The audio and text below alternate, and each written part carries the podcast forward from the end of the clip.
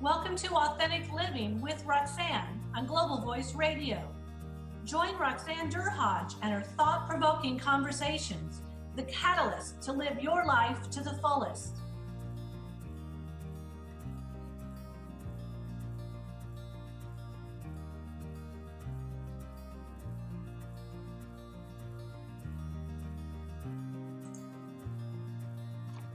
Hi, everyone. It's Roxanne Derhodge again. Um, welcome again to Authentic Living with Roxanne. Um, what I have today is a very, very special young man, I think, in my opinion. Um, and at 22, he's kind of uh, moving and shaking in the world in a, in a way that I um, was very curious when I met him and uh, have gotten to know him a bit better and hope to get to know him a lot better. His name is Andy Audate. So, Andy, thanks so much for joining us all the way from California. So, I, I wonder what your weather is like there to, to, tonight. Man, it's pretty warm here. I hear in Canada it's actually snowing. Is that true? Yeah, uh, it was minus like eight, and today we're like plus five, and we feel like we're like we're like walking around in, in shorts, and it's not so nice. oh man, see, I, see, last week I was in Rhode Island. See, Rhode Island's my hometown, and I, I landed on one. I think I landed on Wednesday, and then on Thursday morning it started to snow. I said, "Man, I gotta go back to the West Coast, man. This ain't for me. this ain't for me." Okay, I'm gonna come and visit you. You got, you gotta come over here on the West Coast. That's it. That's it. So I want to tell the, the viewers a bit about the listeners a bit about you. Uh, Andy, at, the, at uh, the young age of 22, is a published author. He's a millennial motivational speaker and a serial entrepreneur. He's work, recognized as an eminent speaker with a delivery of high energy and human potential, raised in an impoverished environment, dropping out of college uh, with a bit little or uh, a bit of formal, but dropping out of education. He took a path of entrepreneurship, a course of self education that landed him the successes that he has today. Uh, his this path has not allowed him to change his circumstances, but have allowed him to effectively communicate the desires to be great to others. And like I said earlier, he lives in uh, Cali, which we're all jealous about. So, yeah. Andy, welcome, welcome, welcome, and thanks so much for taking the time. I know you're a busy guy, and you're, you know, on planes, trains, and automobiles. I know you're heading to Vegas tomorrow. So, I, um, like I said, wanted to have millennials get a bad name, right? You know, when you kind of go out there in the world and everybody's trying to talk about millennials and how do you manage them. And so I want you to kind of tell tell us a bit about you and your path and how you can be a voice for millennials that are, are trying to uh, find their way in this world today. Look, I believe that first and foremost, millennials get a bad name. It's true. I believe that that does happen but I believe that it's a decision that the millennial takes. We all have decisions, whether you're an adult, uh, you're you're 18 years old, you're you know you're 15. We all have decisions to make, and whether you're a millennial or Gen X or Gen Y, it doesn't matter. It's about the decisions. The knowledge is there, the opportunity is there. It is for you to take it. And I discovered at a young age that I have to take it. I have to take what's mine and what's literally available for me. See, my parents came from Haiti. They came, they were born in Haiti, and I realized that they like what's successful to them was being in the middle class, being here, and they made that. They made it a reality. Like I didn't grow up. I grew up in an impoverished area, but I didn't grow up in the gutter. I didn't grow up homeless. Thank God. And I felt like I had a a, a an innate desire to level up for my family, to level up for my name, so I can take care of my parents and that's what I do now. You know, that's what I focus on now is to help other people, and that's my business, helping other people. So therefore, I can help my own family. So tell me, when did that start to happen? You're 22. So when did you kind of start and say, I, there's something bigger in me here, and I have this burning desire to make a difference in the world um, and make things different, not just for my, obviously for myself, but what I hear is that your belief is that in making it better for the people around you. Yeah, I mean, I, I wish I could tell you like it started yesterday, but no, it started at a young age. I was 10 years old and I asked my dad for uh, Nike Air Forces. Nike Air Forces to me was like the coolest thing. So I asked my dad for Nike Air Forces, and he couldn't get it for me. He and he didn't get it for me. And I realized that I had to go get it myself. But I was grateful because I had a home to live in. I had a shelter. And so on and so forth. So I set out to you know start my own business to be able to make that money. And when I was out there, I started realizing that I'm not doing the same thing that other people are doing. I'm 11 years old and I'm pretty much, you know, I'm pretty much running my own landscaping business because I would go door to door, door to door during the, the, the winter time and I would shovel their snow at 11, uh, 12, 13 years old. So that, that idea just kind of came about or you thought, well, I want to be able to make my own money. I want to be able to build something. Do, do you remember how you were thinking back then? I mean, consider, consider like, consider it like this, right? Uh, a 10, 11 year old young boy goes to his parents and he says, can you get me this? My friends have this this Xbox. My friend has this program, these games. Can you get it to me? All happy and excited. The parents say yes, and they never get it. Mm-hmm. Or even worst case scenario, sometimes the parents say no and they they don't get it for him. Then he comes back. Can you get me these clothes? I want these clothes. And the parents say no. Then he comes back, you know, he leaves sad, but he comes back another day and he says, Can you get me a computer, dad? Please, my friend got a computer. I want a computer. And the parents say no. And then the kid realizes through conversations that the parents don't have the money. They, they're, they're, they're at a level where, you know, they're just getting by because the parents really don't have the money. So I knew that I had to go get the money myself. And who has my money? My neighbor has my money. I, you know, I got to do something good for my neighbor for him to give me money. Right. So I, across the street is the guy must have been like 60, 80 years, 70 years old. And um, to me, any anything above 18 was old at the time. Whoa. I, like, like I remember saying to, to myself, oh, that guy's like 20. He's old. So, I won't take that personally, Andy. I'm just listening. No, I'm 20. I'm 22, so therefore, I myself, I was old. so so then I, I look across the street. I'm like, well, this guy is, you know, he's pretty old. If I shovel the snow and he doesn't have to, maybe he'll give me a few bucks. I go across and I ask him, I say, hey, John, his name is John. I say, hey, John, can I um, shovel your yard for you and I'll charge you $10? And he's like, no, thank you. And I'm like, okay, maybe he's just not my customer. So let me go to the next door. I go to the next door and they said yes. And they pay me 10 bucks. And I'm like, whoa, I, I, got I got the money in my hand. You know, I'm looking at the money. I'm like, I got the money in my hand. Okay, okay. There must be more out there for me. Wow. The sneakers cost 200 bucks. There must be more out there for me. Mm-hmm. So I mm-hmm. keep on going door to door, door to door, door to door to get that money. And I and in the interim, I'm helping other people. I'm helping people who don't want to be out in the snow, getting frostbite. And, and you know, I was out there late at night. I'm telling you, I was 11 years old, Roxanne, when I did that. Wow. So I realized at a young age that there was more for me. And it was those type of situations that kind of propelled the mindset of there's more, there's more, there's more, there's more. So you started a cell phone business um, when I read your bio. Um, not to how old were you when you started the cell phone business? And I, I know at the prior to starting um, speaking and uh, working a lot with a lot of uh, speakers that you had a, a, quite a lot of staff working for for you. So tell yeah, tell us a bit about that. I, I, I go in the story very deeply in my book, No No More Average, where your audience can get the book at nomoreaveraGebook.com. I go okay. very deeply in the book, and I what happened really was because because of these experiences of giving a product or giving a service that actually helps someone else that people give me money for, I learned that I can actually become my own boss. Okay. So when I, I entered the workforce at age 16, I started working at Wendy's, right? And even while I was working at Wendy's, I still had the side hustle of making my own money based on uh, my own thoughts and my own ideas. Mm-hmm. So I was working at Wendy's, getting paid $200 a week and I was selling cell phones on the side. Selling, I'll have a psychic at the time or whatever the phone is, Android, and I would use it. Then I would sell it, get a new phone, and so on and so forth.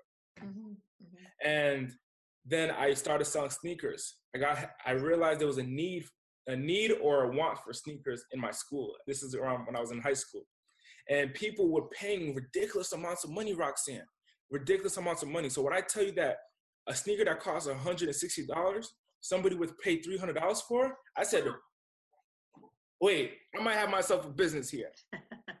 and I use that money to propel my other business, my other businesses. Mm-hmm. So here's an example. I work for four weeks at uh, Wendy's. I make eight hundred dollars. A sneaker is set to release in, in in four weeks. So I use that eight hundred dollars and I go out and I buy sneakers, eight hundred dollars worth of sneakers, and then I flip each sneaker for an extra hundred dollars in profit. Mm-hmm. That's how my business really started working. And but I, I knew there, you know, there's levels to business. You could be making a couple hundred dollars and that's a business. You could be making a couple millions, that's a business. Right. So I wanted to expand. And I knew that if I go into commission sales, I might be able to make more money in a shorter amount of time. Right. Because, so I go into commission sales working at Metro PCS. Get a job at Metro PCS, start working at Metro PCS. I get a mentor that his, he owned a company. He owned 10 businesses of Metro PCS. And I was working in the front of the store that his office was behind me. And I would notice and pick up little things as to how he's operating his business. I would listen to him training employees. I would listen to him firing employees. And he would tell me, you know, this is he, this is how you hire a person. This is how you, you know, fire a person. And then I remember walking in the back like, hey, what are you doing? Oh, I'm doing payroll. What is payroll? You know, what, what is that? I'm 18. This is me being 18. What is payroll? And he'll tell me, payroll is when you do this, you do that, you do this, you do that. And I was saying, okay, awesome. So I started learning more about business. Mm. After a year of learning that information from my mentor, uh, a coworker of mine who was a friend as well, he said, I believe in you, Andy. I think you should open up your own cell phone store. You just have so much knowledge. After overcoming some fear and battling that fear and, and winning over that fear, I opened up my first store at 19. That first store became, uh, that first store generated about $100,000 in six months. And I said, I got something in my hands right now. Mm. I grew the business to four businesses, to four locations with uh, 14 employees and, and 30 people at, at its peak. So 14 people on, on average. And I was 20 years old running that running that business. So yes, that is my background in the cell phone business. So you said something kind of important, and I think I'm curious. So I'm, I'm going to assume that the listeners are also curious. You said you felt the fear, and what did you do with the fear? Because you know what? whether you're 22 or 50 or 60, as an entrepreneur, there's always that kind of place in the back of your mind going, ah, oh, I don't know who, you know, who thinks they can do it. I'm not so sure. There, that fear crops up with all of us when we're going to do something big. So how, how'd you, how'd you kind of get past that? Look, I realized this at a young, at a young age, really, that we're all to die. You know, I realized, and that's oh. how I overcome a lot of fear is that we're, we're to die you know, I'm very fearful.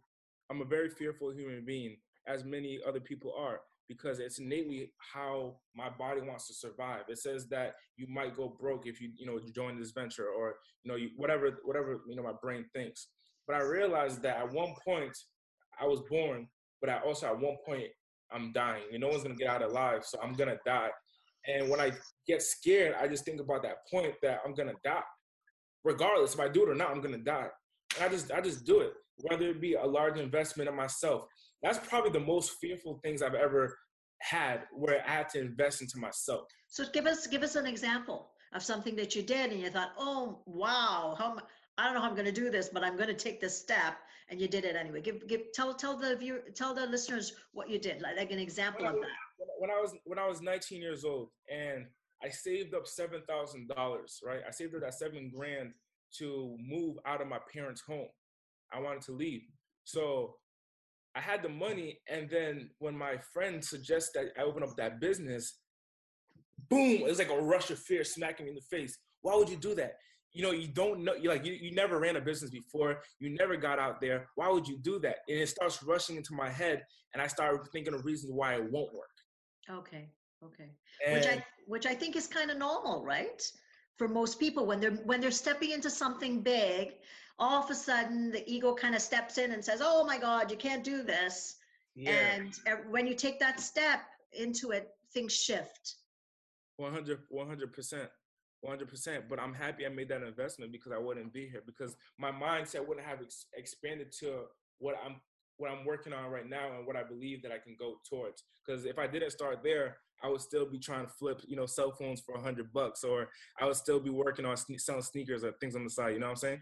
Right, but you had to st- you started somewhere and you expanded your mindset to believe that the next step is bigger and that's where I need to be. And even though I'm feeling the fears from what you're saying, however you motivate yourself, whether it's by I'm afraid or um, or I'm fearful of death, you did something that shifted that ability to go up the next step. And since then, you've obviously written the book. So tell us tell us what kind of how did that idea come about? Like, did you come up with it on your own? Did you? I know you hang out with some pretty um, heavy hitters, um, speakers, and stuff like that. Tell me where the the birth of the idea for the book came from. Okay, so so but you know to finish off the conversation about fear, yes, I still feel the fear. I still feel it, and I still decide to go after what it is that I'm pursuing, regardless of how I feel of that fear, because I know that my dreams lie on the other side. So I go after my dreams, not not after the me succumbing to the fear, the feeling of fear. Um, now, now about about the book, about about the book, no more average. I was smoking weed. I was actually smoking a smoking oh. a blunt, oh. and I'm around I'm around a few individuals, and they're passing the blunt uh, in, in, a in a circular in a circular pattern. That's how you take your hit, you pass it to the to the left. You take your hit, you pass it to you pass it with your left hand to the right. So I passed it, and I'm like thinking to myself, I'm like, yo, this this people that I'm around, this is as I'm a business owner. I'm I'm a 19 year old business owner. I have employees, I have payroll, and I'm saying to myself, I'm not supposed to be here. Like I, I'm looking at these individuals, I'm like, they're, you know, they they they may have some love for me, they can care for me, but I'm not supposed to be here. Hmm. I'm thinking to myself, look, I'm average. This I'm just like them. Mm-hmm. And I'm doing the same thing that they're doing. It's cool I got my own business. It's cool I got my own car. I'm paying people. I got my own money, but I'm average. And scenarios like that played throughout my life a lot where I realized that innately I'm supposed to be living a different life, but outside, externally, I'm doing what everyone else is doing, which is average. Average is defined as mimicking the efforts and ideas of other people. So the people that are around me had an influence on me to do what they were doing, smoking weed, chilling and relaxing all day when I knew that I was supposed to be doing something greater with my life. And that's what the book is really based on doing what you know that you want to do, not what people have you doing around them. And it all starts with the different types of influences that you have in your life. So I, am assuming you, you made that change um, with the people that you hang around. I mean, I, we were just in New York, and I kind of saw the people that you hung with, and um, they're they're people, not just men, but also women that are doing big things in the world. Yeah, one hundred percent. Um, I don't hang around with the same type of individuals that I hang around that I hung around with many years ago. I've okay. I've expanded my network so much that I, I really don't have the time to even fathom those thoughts to hang around with those type of individuals anymore um, and my caliber of friends have changed as well. Absolutely. So tell us what tell us you know for the and i know i'm picking on millennials and it doesn't but i think you really have a voice to speak to young people because what we know is happening today unfortunately that a lot of younger people are having issues with anxiety depression they're they're they're concerned about their future they, you know they're thinking how am i going to make it in the world? You know so many jobs are not you know getting lost right? So you hear a lot of negativity and that they're entitled right? You hear that a lot. They're entitled the world owes them a living. So if you were to be speaking to millennials directly right now and you could give them a message what would you tell them? Look I don't have the answer for the fight on millennials, right? I don't have the the, the, the end all be all. This is the answer. Donald Trump, give me a call. I'll tell you. Like I don't have I don't have that that answer. Um, but I do have opinions, and as a millennial, I think we have a choice, and we we are knowledgeable. See, the, the, we are knowledgeable human beings that has a choice to make. You know exactly what it is that you want to do with your life now, this is why I believe that millennials are so so much directionless. They, they, they think they don't have direction is because they're living in that average sphere of being told what to do and going after that, right? Mm-hmm. So here's an example of what millennials actually go through, a real world example. You're 18 years old, you just graduated uh, college, uh, high school. You know in the back of your brain that you want to go and you want to do dance. You want to be a dancer. This young girl wants to be a dancer. Her mom says, no, you're going to school to be a doctor. Doctors are where the people make money. Now, this girl wants to make her mom happy.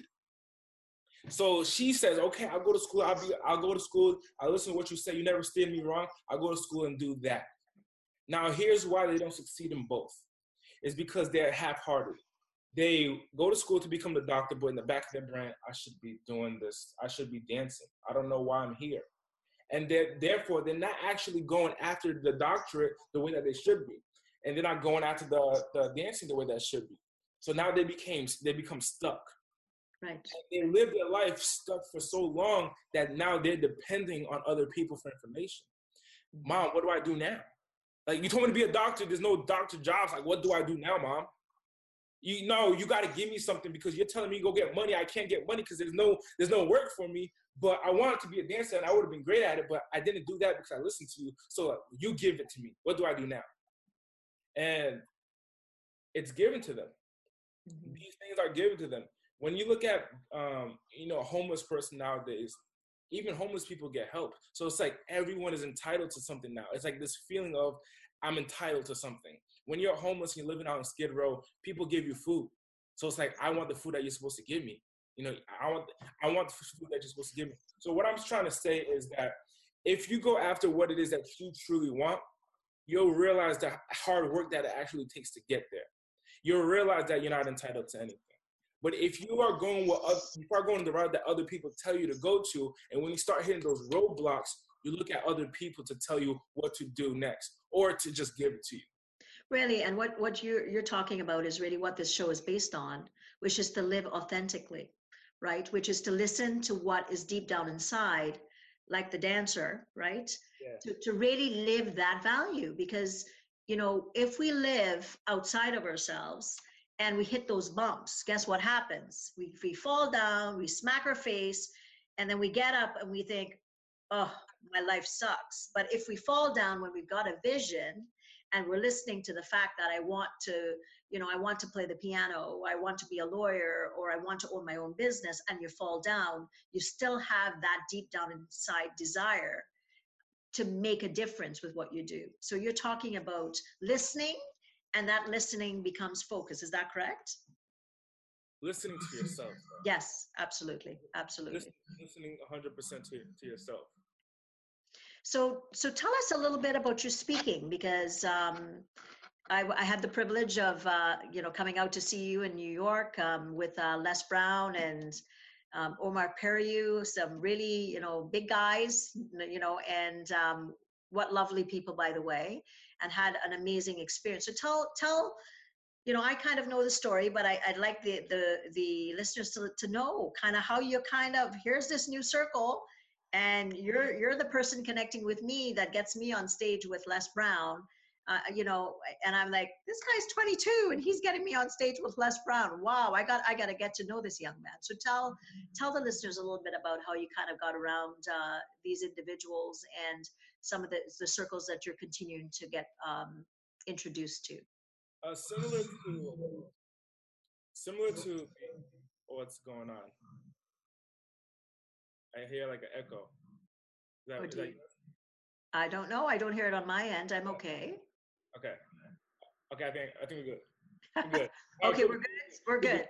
We're good. So like similar to when I was scared to make that investment of that seven thousand dollars in the in my business when I first started, right? In the cell phone business. And I had that fear. I had to make an investment in myself to to kind of like join the the Les Brown Institute and join the inner circle of of Les Brown. And I because I, I noticed that there's a lot of people that talk, but there's not a lot of people that show up. And as as I get more and more into this business, like you're someone who you showed up, you invested into yourself to to to start speaking and start developing your brand as well as I did with myself. and there were perks that you got for for doing that, and as well as myself. So when I invested into myself uh, earlier the, earlier last year to start working with Les Brown, I I had to overcome a lot of fear and a lot of doubt. I think what blocks me is um what blocked my progress was my doubt in, in, in my abilities. Um, being 21, uh, being black, and and the and all these things that I that, that came to my mind, like all these reasons that came to my mind. So I had to overcome the fear and overcome the doubt, and actually invest myself on a continual basis in order to grow my to grow my business. So when I grew, when I invested myself, it didn't stop there. I started work. I started getting in the inner circle. Uh, not necessarily. I started getting eh, like around the type of people who were, you know, Les Brown and Les Brown's children and and the, the, the executives in this company. I started getting around them, but I wasn't part of it just yet. It took a lot of time and it took a lot of work and it took a lot more investment. But eventually, when I kept on working my way in, I was around so much that I became part of the circle. Right? I kept on continually investing to the point that I, I became part of the circle. And it came to a point where it's like without Andy, something's missing. You know, like mm-hmm. like, like some something's missing. So so therefore I changed I became part of the team that way. I, I just continued to show up. You know, nothing's gonna happen to like, like I think about it. I thought about it the other day. I live in Los Angeles. The office, the Les Brown office, when uh, they were there most of the time, was in Miami. And I remember sitting in the office one day and someone says, Hey, where do you live? I said, Los Angeles. And they said, How do you live in LA? You're always here. You must live like down the street or something. I was like, No, I live in LA. I live in on the other side of the country. And I was I was showing up as much as someone who lived in Florida was. I just kept on showing up. And I focused on I focused on like one core group to to be with because I realized like if I went, if like Les uh, Tony Robbins has programs and uh, uh, Grant Cardone has programs and uh, who else? Who else is it? There's there's another guy. Yeah, Can, all, Canfield maybe. Jack yeah, Canfield, yeah. Jack he has programs. So uh, Chris Greg Reid, Greg Reid, who, he has programs as well. So it's like if I if I was hopping around, I wouldn't have gotten the the best exposure because it would have been like, oh, I came once and like, who was that person? Who was that black guy? So I didn't want that. I knew that to commit. And I remember saying to myself, I'm committing to do whatever it takes. And I said to myself, bandwidth, by any means, whatever it takes, by doing any means necessary by and doing whatever it takes. So I kept on showing up, kept on showing, kept on showing up to the point where they were like, yeah, without Andy, this is kind of weird. Like, why isn't Andy here? You know, I became part of the, part of the team because I kept on show, I kept on being there. And then eventually, that's really how it, it all started for me. Just kept on showing up, continually investing myself, um, being there so much that where's Andy? You know, kind of. That's why. That's the kind of what I wanted to happen. Where's Andy at? like, where's Waldo? Where's Andy? yeah, yeah, yeah. If I'm not there, it's like it's like where's Andy? And people thought I lived in Miami. What I actually lived in um lived in LA. I just was always there.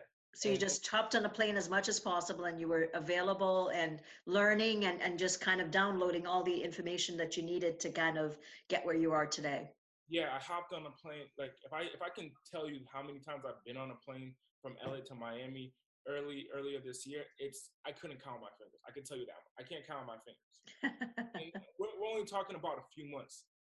We're only talking like like I was on the phone. I'm I'm betting speakers right now. I'm working with different speakers who wants to get on stage, and I was on the phone with someone, and I was telling them about how many times that I'll travel to go after you know what it is that I want. Mm-hmm. How many times will I get on a plane to go you know get what I want? So yeah, hop on a plane as much as you can. If for the people that are listening, hop on a plane as much as you can and get around the right people and watch your business propel. I've only been doing this for uh, since probably around February. It's not. It hasn't even been a year yet. February. Wow. So I, I wouldn't have known that. I thought it was longer than that. Um, so you've done massive things in in less than a year. Yeah. Yeah. One hundred percent. First and foremost, I got to give it to God because you know I believe that this vision was given to me. Um. I remember when I was last year when I was running on Figueroa Street and I saw myself on stage with Les Brown. I believe that vision was given to me right? And it was like my job to actually fulfill that. I remember So you were running and you saw an image of being on on stage with Les Brown. It just came in your mind. Well, actually, actually, this is what happened. I was running on figure. I was, you know, trying to lose weight. And I was listening to a lot of rap music in my ear, and I remember listening to uh, Ace Hood, and he was talking about motivation, going out and get hungry. And I was running about 22 to 24 minutes per mile. Every mile was 20, you know, 24 minutes long. I changed the stuff that I was listening to, and I started listening to Les Brown, motivational stuff, Eric Thomas, motivational things on on YouTube. That time of 22 minutes decreased after you know doing a few weeks of training that time decreased all the way to eight minutes. And Wow. eight minutes per mile now I'm, I, I remember I was running.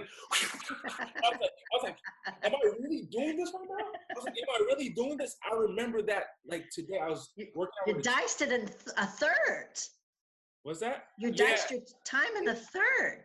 I was I was so shocked as to what my body was able to do. I went home and I said, "Look, look, this is crazy, dude. I've never ever ran under 10 minutes in my life."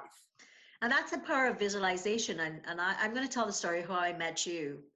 And um, I, I'm trying to remember initially if I had reached out to you or you had reached out to me. Um, and you had offered me the opportunity to get on stage um, with Les, and I didn't realize it. You just reached out. I don't know if you explicitly said it.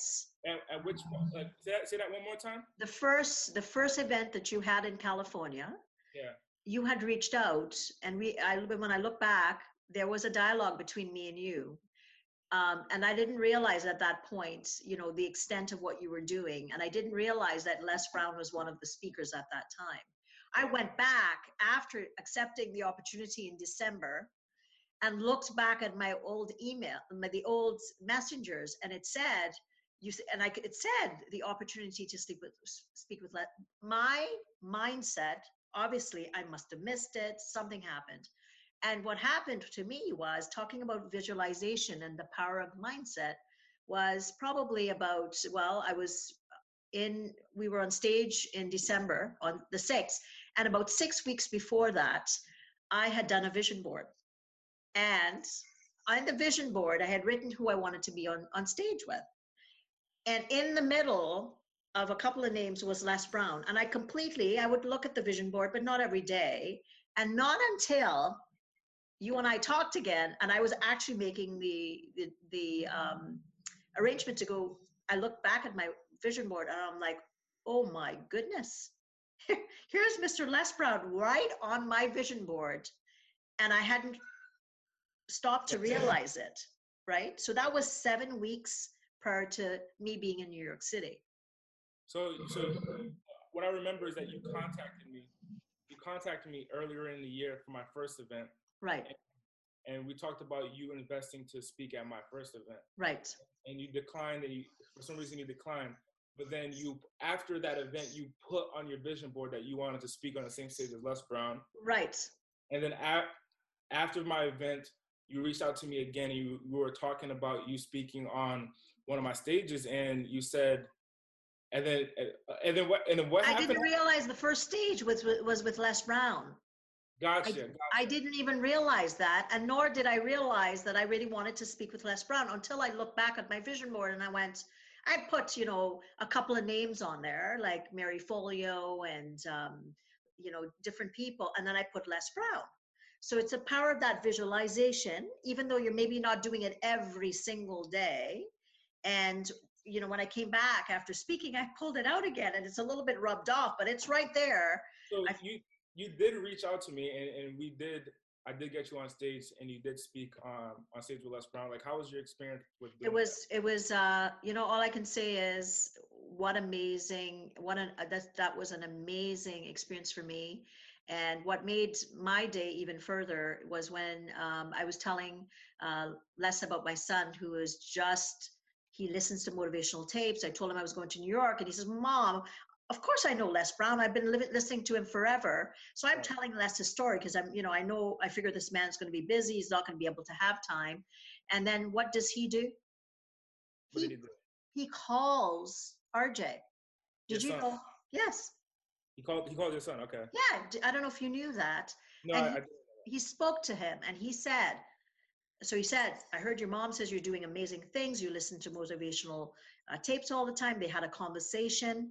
And then Les said to him, Look, you're a driven young man. If at 16 you've been doing this, he says, if you want me to mentor you, I will mentor you because you sound like the kind of kid that's going to do big things in the world. And I was, I, I was speechless because I, you know, I did not, ex- here I am. Obviously, I'm going there, you know, to, you know, build my brand, to be around, you know, um, these individuals, especially Les. And then he does this, and I'm, I'm blown. I am like speechless. And all I get from my son after is, "Mom, you're the bomb." That's all I got. I went, I went, all right. If I got to a 16 year old, I think I've, I've been, I've been doing pretty good. So it's, it's just amazing. That experience blew my mind. Um, being on stage was fantastic. I was completely in the moment um, you know the business that i've gotten from there has been outstanding um, and I'm, I'm, I've, I've created a lot of contacts since um, being in new york so without a doubt like you're right it's it's about mindset expanding what you what you think is possible feeling the fear because we all like to, to stay in that comfort zone right because that's the that's the that's the brain trying to protect us and as soon as we get out of that comfort zone what happens it says step back don't get off the sidewalk, you're going to get smucked, right? And then yeah, we right. feel like that, and then we want to kind of run away. And you're so right when you say stepping into it means feeling the fear and just going with it because um, that's where uh, real things happen is on the other side. 100%, man. I'm happy to, you know, that you experienced that. And that's the thing. I can't, you know, I wish I could have told you that, you know, ahead of time that, hey, this is what's going to happen. And I can't. All I know is this one thing. And I know this one thing. I believe in this there is opportunity in the show up. Mm-hmm. That investment that you made, in, in my opinion, was was nominal compared to what you received. With Les getting starting a relationship with your son and and you know the, the relationship that you're starting with Les, there's opportunity in the show up. And when mm-hmm. there's when they, when you show up, you receive opportunities. And I, the thing is, I can't tell someone like when I'm. I just got off the phone uh, a few minutes ago with a potential speaker, and I can't tell someone, "Hey, you're going to receive this opportunity." That's why it doesn't work that way. Just show up. Well, I mean, and and when he did that, I thought he was kidding, right? I thought minimally, I'll get a picture, maybe I'll take a little video, and then when he took the time, that showed me the depth of the people that you were really surrounded with when I saw what he was like. He was so gracious and kind. And, you know, for me, that just made my experience just one of those uh, pinnacles of uh, things that I can, I will remember in, in, in my kind of, um, my foray into, you know, speaking full time. So, so tell me, tell me, um, what, what uh, do you want to leave with the viewers? Is there anything, I keep saying viewers, listeners, and obviously the viewers when this goes on YouTube, what would you like people to um, walk away knowing about you? I also want you to tell them where they can buy your book, um, where they can get a hold of you, um, those types of things. Well, first and foremost, look, I'm about to write a book that's called that. Like, there's opportunity in the shore, right? I've I found my business propelling very at a rapid pace because I continue to show up. Um, to the point where people are going to be like, wait, I don't want to be the person that people are like, what happened to that one person? Mm-hmm. You know, mm-hmm. I want to be the person that they know my name and they know my story and so on and so forth. So you got to continue showing up. And I believe there is opportunity when you show up. You just got to do that. So that's the, that's my that's my biggest takeaway. If, if you if you get anything from me, if your viewers get anything from me, it's you gotta show up. Mm-hmm. When I touched that stage, for example, on December 6th, and all the stages that I've been on this year, is I realized that I'm the youngest person to touch those stages and I and I I always think about you know why why how am I am I doing this?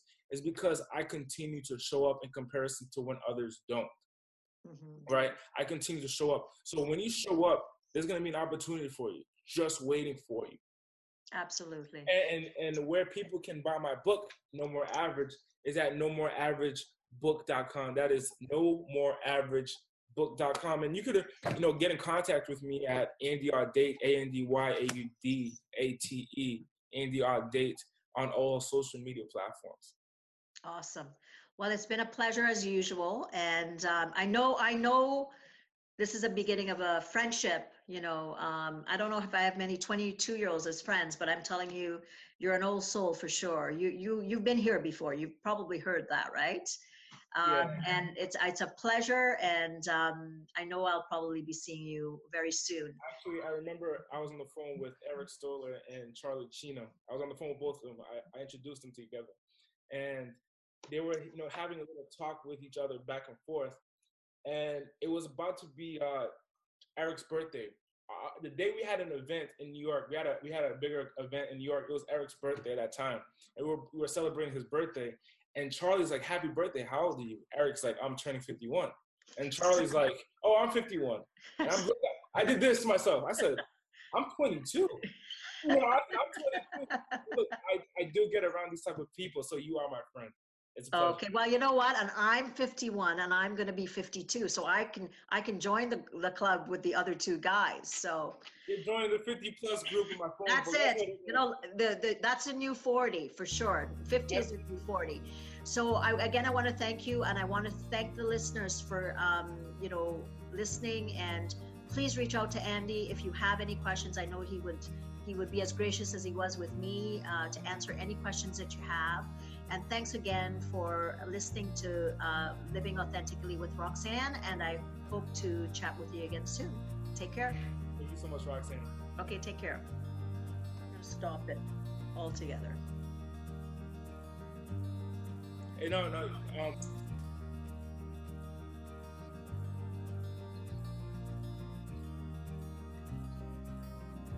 Join Authentic Living with Roxanne every Thursday, 11 a.m. Eastern on Global Voice Radio.